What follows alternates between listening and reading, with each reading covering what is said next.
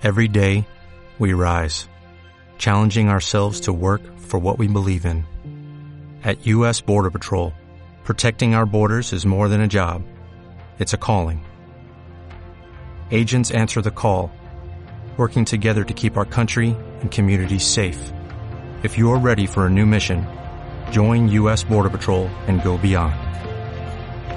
Learn more at cbp.gov/careers. È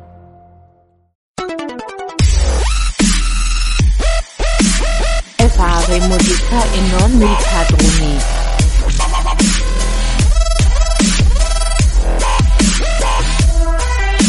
È fare musica. Pa pa pa. Re musica.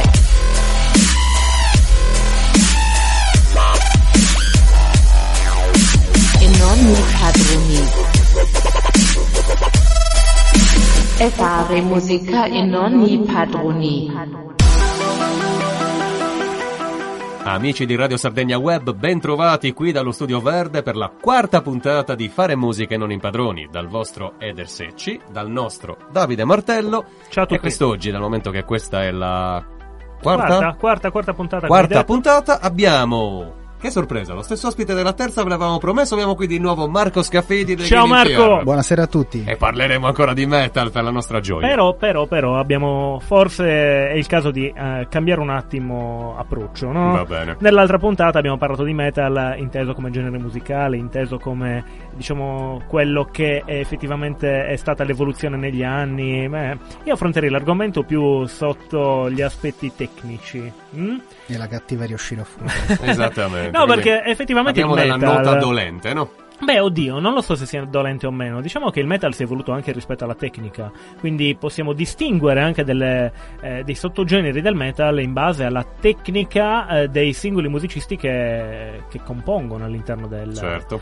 E, e quindi io direi di, di- di affrontare appunto questa discussione sul metal, ricordando i contatti prima di tutto, perché altrimenti qui non ne usciamo vivi. Giusto. Fare musica non i padroni e la nostra pagina Facebook, contattateci perché è bella. Noi siamo meno belli, però la pagina funziona. Eh, Eh, parla per te, io ho una grossissima autostima proprio. il belle del secci d'ora in Eccolo poi. qua. Mi raccomando, scriveteci alla nostra email Radio Sardegna Web, chiocciola csmwebmedia.com. Contattateci naturalmente su Instagram. Mandateci cosa ne so, come si chiamano i messaggini privati di Instagram? Un. DM, Eh, un il DM. nostro DM. è anche semplicemente mettere mi piace alle cose che non postiamo. Esattamente, esattamente. Radio Sardegna Web, poi contattateci anche su Telegram, il canale aggiornatissimo Radio Spazio Sardegna Spazio Web. Iniziamo la puntata, Subito. quarta puntata. Marco, la tecnica, quanto è importante per un batterista? Quale tu sei? Allora, per un batterista la tecnica è fondamentale, infatti io sono molto carente in questo, me lo dicono sempre. Però eh, un batterista, in- ma in qualsiasi genere, non solo nel metal, è un po' la spina dorsale. Mm. Il timekeeper, direbbero gli americani, che sono un po' più cattivi. Io per- ricordo sempre che quando ero sbronzo sotto il palco la cosa che mi, che mi prendeva di più era la sezione ritmica, quindi ti do pienamente ragione. Anche raga, Batteria l'unica e che riuscivi a percepire Sì, decentemente in lì quelle condizioni. casse, proprio- no, vabbè, sai perché questa domanda? Perché c'è una- un'altra delle diatribe simpatiche, soprattutto nella parte tecnica, è quanto. ehm, quali siano le percentuali tra istinto e tecnica. E nel metal istinto e tecnica viaggiano più o meno di pari passo, in alcuni generi, in altre è tecnica, tecnica, tecnica. E quindi qui, dato che nella scorsa puntata, se non erro, tu hai parlato di, eh, di- di suonarla proprio con, con enfasi, quindi ho immaginato che l'istinto nel tuo eh, caso conti abbastanza, no? L'istinto e il peso, il, Che- peso, che il, il peso tutto quanto sulla Ah, batteria. Bene, quindi, quindi, quindi come la vedi? Che generi ci sono? Sai, io parlando di tecnica, nella maniera più, più incompetente possibile potrei dire che i Meshaga, così si Mhm. pronuncia, siano Maybe. eh, me- me- maybe. Siano effettivamente l'espressione più lampante anche per i non, eh, non metallari, chiamiamoli così, di ciò che può essere tecnica espressa in musica. Ma forse no? Eh, loro lo, lo sono, lo erano anche perché insomma sono, adesso sono abbastanza navigati e stagionati anche loro.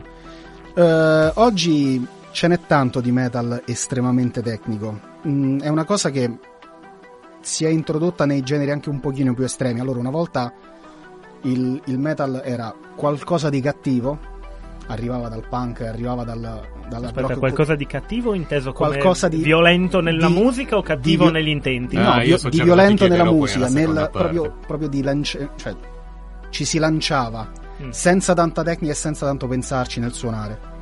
Eh, tanto death metal delle origini e così, tanto black metal. I, i gruppi black metal, quelli un po' dell'origine, erano tutti scarsissimi. tutti. I Darkthrone, inascoltabili, tant'è che non hanno mai suonato dal vivo. Adesso Mm. non c'è più solo il prog, il cosiddetto prog molto Eh. molto tecnico. Adesso il death metal quello più estremo è di una tecnica spaventosa. Bene, Eh, ci dicono di Sì, stringere, no, ragazzi. ma ascoltiamo, ascoltiamo un po' questo brano che... Eder, chi l'ha scelto questo? Chi l'ha scelto? Ah, questo l'ho scelto io. Eh, beh, allora annuncia. comunque in ogni caso, vabbè, dai, non si poteva non parlare degli inizi, quindi vi mettiamo direttamente Paranoid dei Black Sabbath dall'album Paranoid.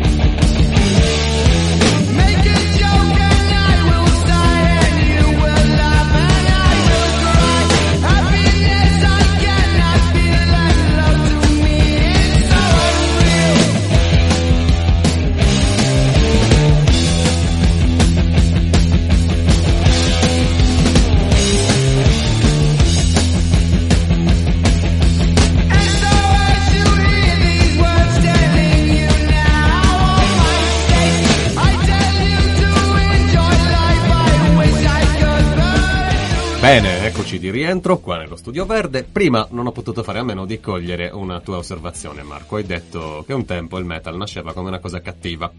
E non ho potuto Mhm. fare a meno di pensare alle orde di, di metallari buoni che vedo in giro per strada. I metallari buoni. Sì, eh, è una cosa che avevo osservato con un amico tempo fa, no? Che eh, attualmente il ruolo del metallaro sembra aspettare al, al nerd. eh, Vedi tanti, tanti, tanti ragazzetti smonti, brufolosi e con gli occhiali, con le maglie di gruppi super tecnici, eccetera. E mi viene da chiedere: ma quelli che andavano a picchiarsi sotto il palco e a pogare e a vomitare, dove sono andati a finire? Sono ancora a vomitare.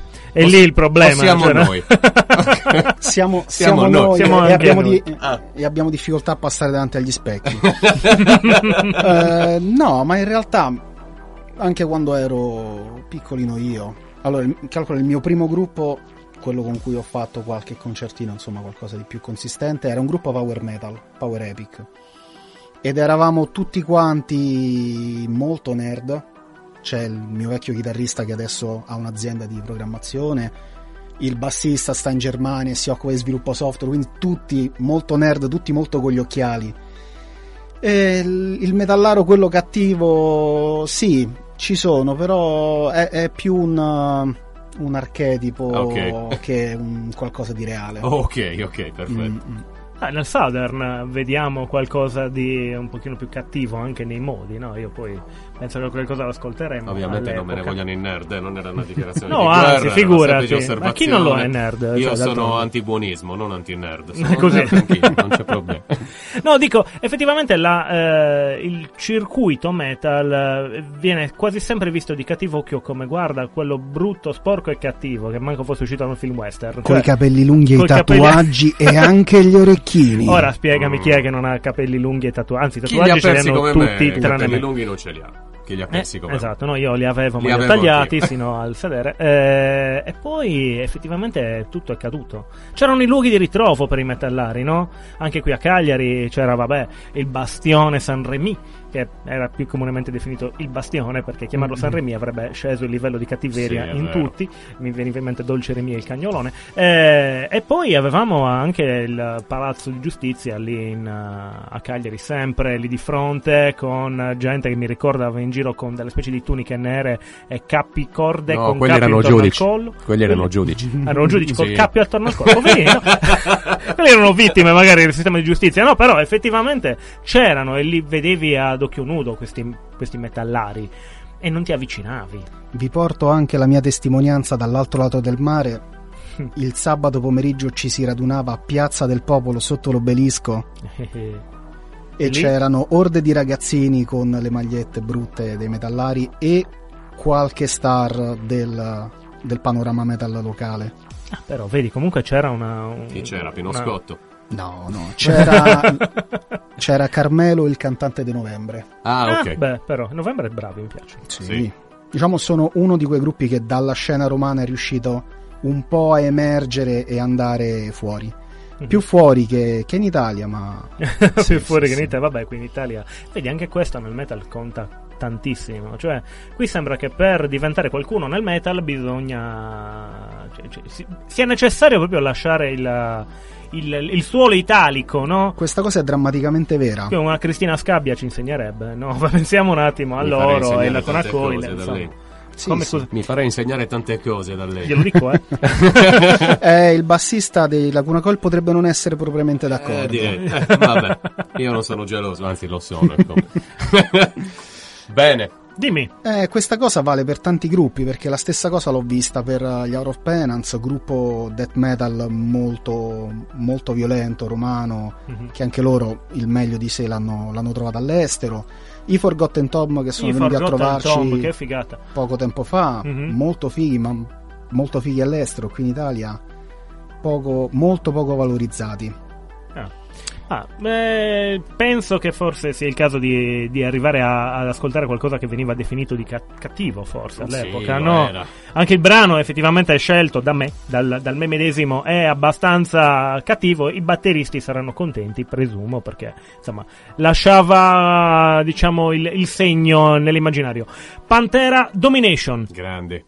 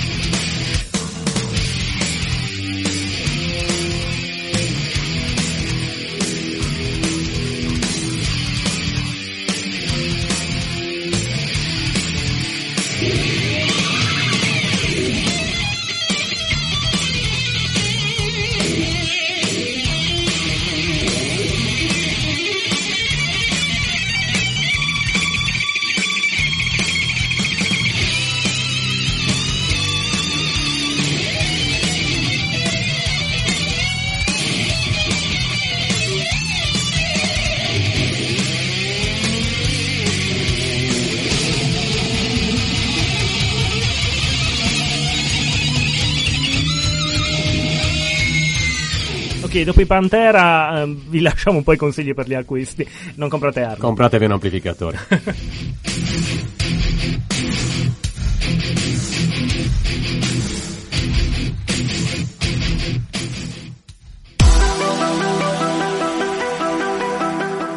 Fare musica non i padroni, seconda parte, argomento di questa puntata per l'ennesima volta il metal, ma visto secondo quello che è, eh, diciamo così, il lato più del musicista che dell'ascoltatore. Quindi, per fare metal, Marco, ospite di questa puntata, Mhm. qual è il consiglio che dai a qualsiasi persona voglia approcciarsi al genere dal punto di vista musicale? Per il tuo strumento, magari. eh? Allora, proprio in generale consiglio cominciate a suonare, tutti. è, un- è una cosa che proprio mi, eh, mi lascia perplesso e, e rattrista oggi, vedere Un appello. che di musicisti ce ne sono pochi in giro. Tanta gente che ascolta, ci sarà gente che ascolta, immagino di sì, ma gente che suona pochissima. Mm, disperatamente tutti quanti suonate anche perché non c'è bisogno di essere bravissimi, tecnicissimi. Suonate, l'importante è quello. Posso farti un appunto? Mm. Definisci suonare perché qui anche il DJ suona. Scusa?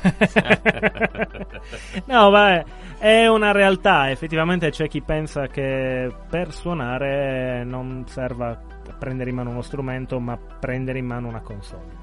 Vabbè. Che è uno strumento. Occhio, eh. Occhio anche qua con, con le distinzioni. Perché un, Ragioniamoci. un, un DJ rap suona per come la vedo io. Eh. Ok, ma quello è un Ha- altro livello. Non sì. è mettere una playlist e dire guarda il DJ Chiaro. ha fatto una marea di. Che bello questa musica che ha fatto il DJ. No, è il brano suonato da musicisti che il DJ ha deciso di mettere in play. È un'altra cosa. Certo. Quindi ragioniamo su quello che è attualmente la percezione del suonare da parte di una di un consumatore di musica odierno dai 14 in su. Io ho iniziato a suonare verso i 15 anni. Più sì, meno. più o meno ho Più o iniziato meno anch'io. Penso più o meno che tutti abbiano quell'interesse nel capire da dove vengono quei suoni che tanto stimolano in un modo o nell'altro e quindi da lì in poi uno si concentra. C'è chi prende la chitarra, c'è chi non ce la fa e diventa bassista. L'ho lanciata lì. Eh, poi c'è chi diventa batterista perché ha voglia di spaccare tutto. E piuttosto che andare in galera decide di eh, per- percuotere qualcosa di di inanimato. rompere le bacchette e le sta. Sì, decisamente. Io ho iniziato a suonare con Di delle bottiglie di su- Heineken, ti dico solo quello. Di pestare su pelli inerti e non vive. Facciamo Sì, così. Bravissimo.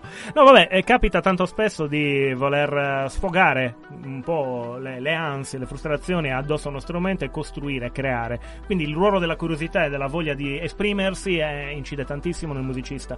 Ora come ora la vedo in maniera diversa, forse per lo stesso ragionamento che facevamo nella scorsa puntata di un consumismo estremo del fattore musica che non ti fa più credere che quello sia un qualcosa che, che ha una marea di fatica, una marea destro dietro, ma un qualcosa che boh, esca dai muri. Vorrei aggiungere anche, anche qualcosa, tipo la domanda, no? Eh, oppure farne anche un'altra se, se Vai, è vai. possibile. Questa esigenza tecnica Ok, quanto incide su un uh, giovane X che vuole approcciarsi a uno strumento? Cioè, ah, può avere, può essere spaventato da dire, cioè, questo è il mio mito, non lo raggiungerò mai. E quindi non mi ci metto neppure. Allora, come dicevamo anche la scorsa puntata, ma anche prima, eh, la musica che c'è adesso è tutta suonata da gente bravissima. Sono tutti fortissimi, sono tutti estremamente bravi. Quando ho cominciato a suonare io, i miei punti di riferimento erano tutto sommato anche abbastanza scarsi, perché insomma è innegabile che un Lars Ulrich, Mm. aiuto Lars Ulrich, batterista, ma che batterista? Oppure eh, Igor Cavalera, non è Ah, che siano grande. ste grandi cime tecnici, chissà che cosa. Però avevano quel tanto da trasmettere e quindi io mi sono sentito ispirato da figure del genere. Adesso, come dicevo, tutti bravissimi, eh, qualsiasi gruppo, nel mondo estremo, Septic Flash, Fallujah, eh, tutti estremamente veloci ed estremamente tecnici. È qualcosa di molto difficile da raggiungere, quindi è più probabile che, essendo così ampio il gap da colmare, per cominciare ad arrivare a quel punto, credo che sia più scoraggiante. Sai cosa ti dico? Prima c'era il, il bambino asiatico che era praticamente il mostro. Tu dicevi, "Eh, guarda, un bambino di 7 anni e poi suonava meglio di chiunque altro tu abbia mai visto suonare qualsiasi strumento. E attualmente tutti hanno un livello, anche chi inizia a suonare. Quello che manca, forse, è che magari dopo arri- essere arrivati a un certo livello tecnico da subito, poi magari si scontrano con un Roger Taylor e cadono incredibilmente in un 4 Oppure manca qualcuno che ti dica se non suoni non mangi. eh, oppure, oppure è il caso di ascoltare un po' di musica, dai. Ascoltiamo un po' di musica, poi rientriamo Va nell'argomento. bene, questo pezzo lo lancia Marco perché è un pezzo dei Green in Fiat. Allora, questo è un altro dei nostri pezzi che troverete prossimamente sul nostro EP, è Legion.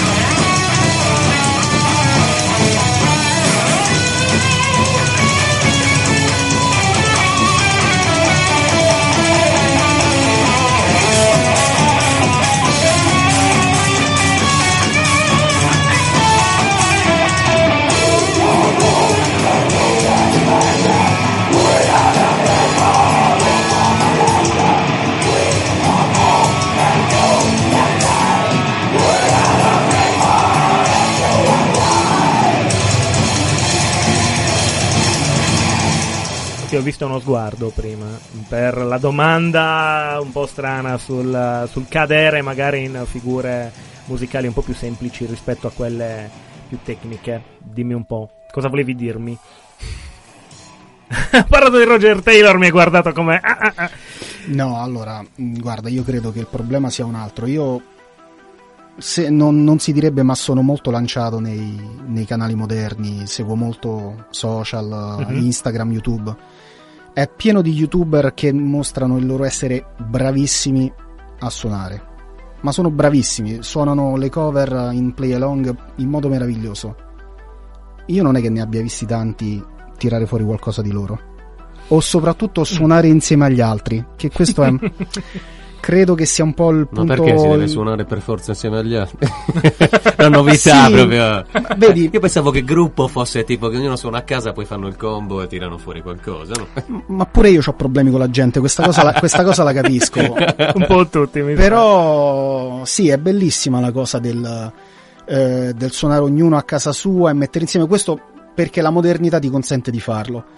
Io ricordo che nel, boh, una, una vita e mezzo fa, quando esisteva ancora ICQ, qualcuno di voi lo conosce Eh, ICQ? Certo No. che sì. Ok. Eh, qui la- il nerd, per forza. Nella scheda Ok, di ICQ avevo categoria scritto nerd in questo momento, non so di cosa stiate parlando. Nella mia scheda di ICQ avevo scritto che era un batterista metal. Un giorno mi contatta un ragazzo da Israele.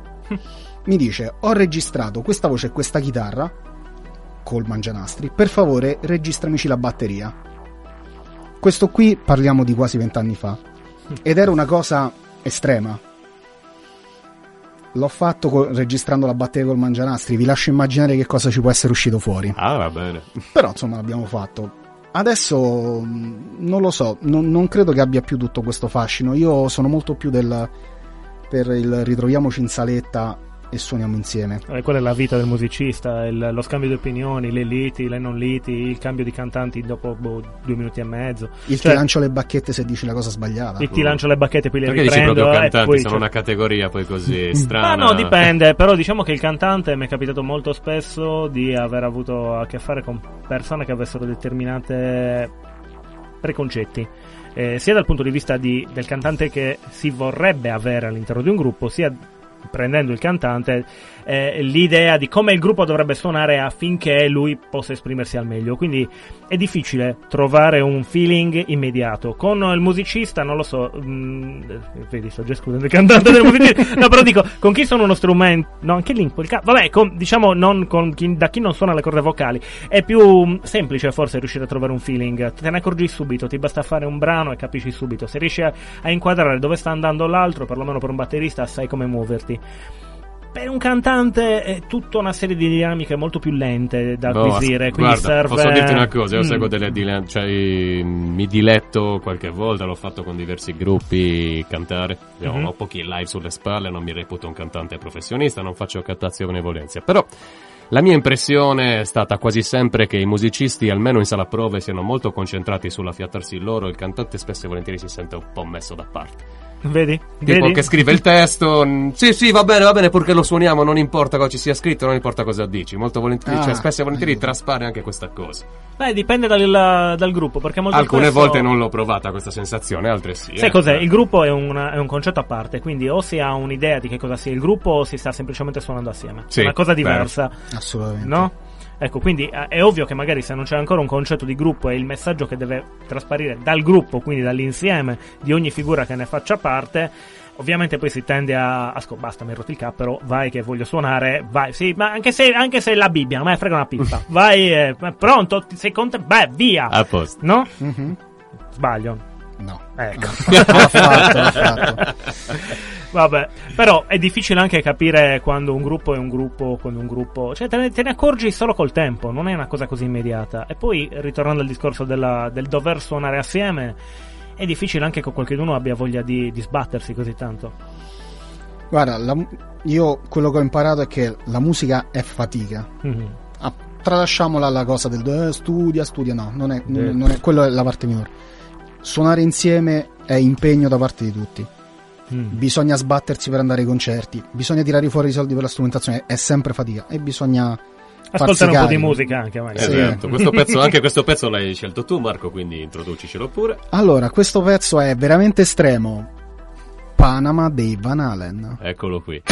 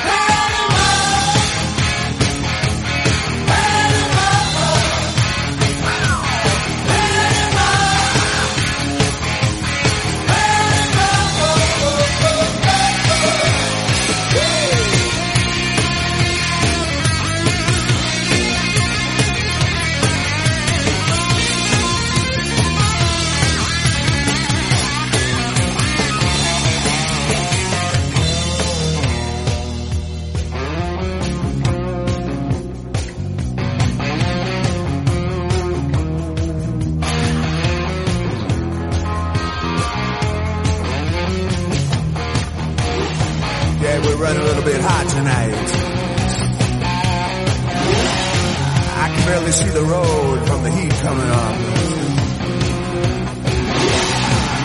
Reach down between my legs. Ease the seat back. She's running, I'm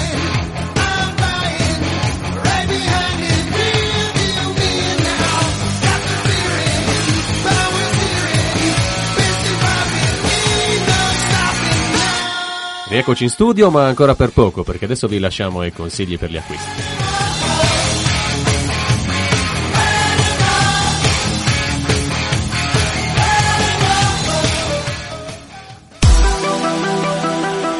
Bene, rieccoci in studio, qua allo studio verde di Radio Sardegna Web, con me Eder Secci, il nostro, vostro Davide Martello, Marco Scafidi e chiaramente in regia il nostro Massimo Salvau.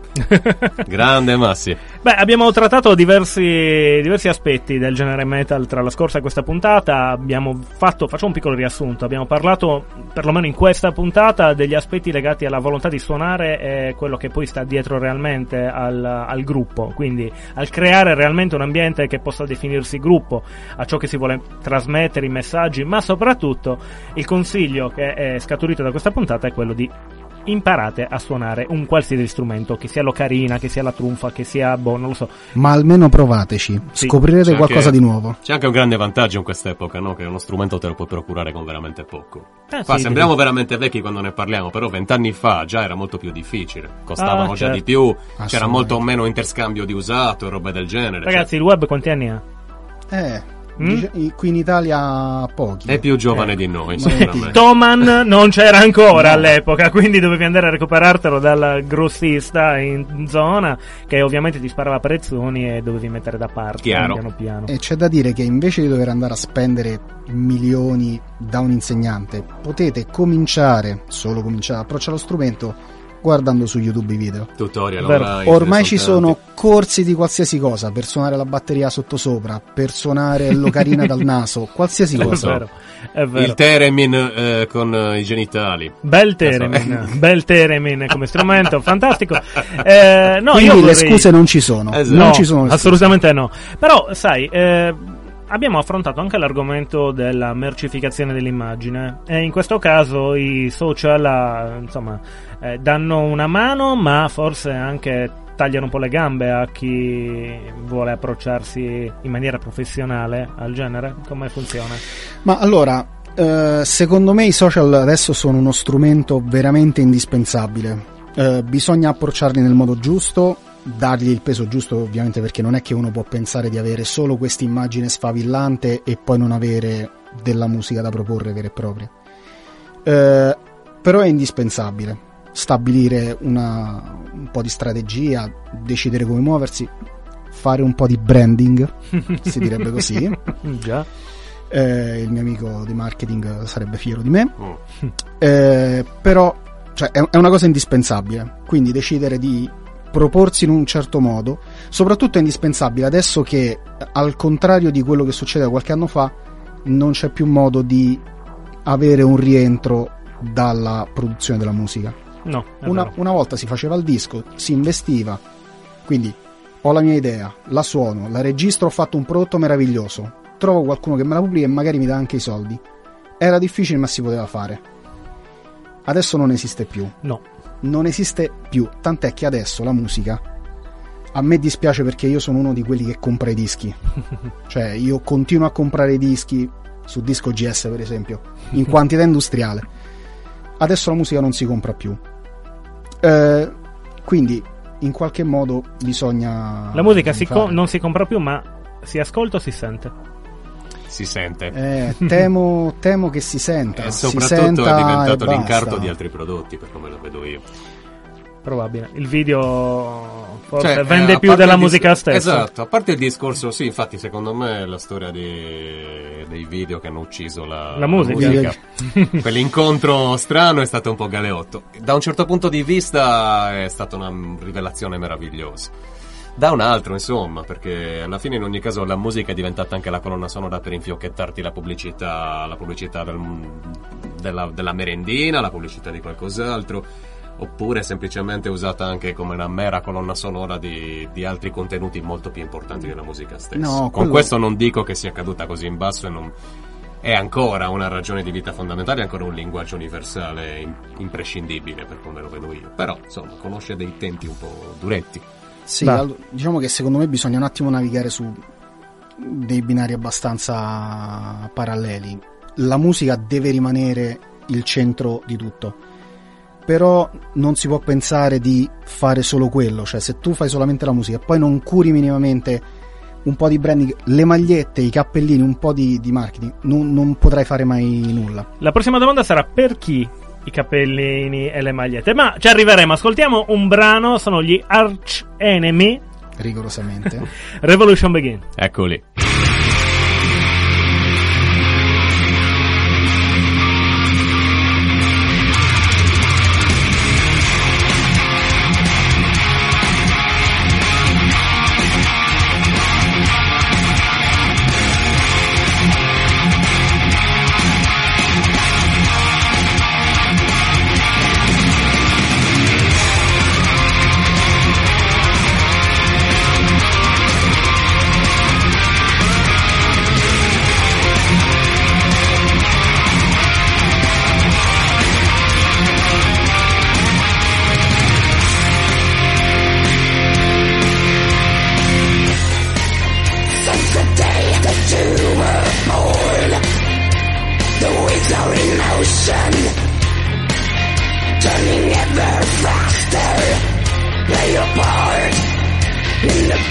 set The road is chosen Your fate ordained We are watching you Every step of the way.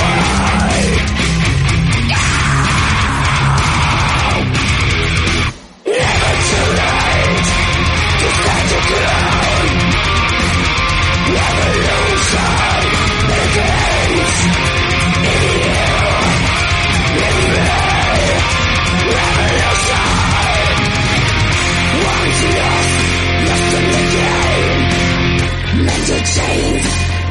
Make it now. Set yourself free. Who are they to tell you what to do? The stage is not set. The road is not chosen. Your fate, your priorities. They are losing control. Every step of you.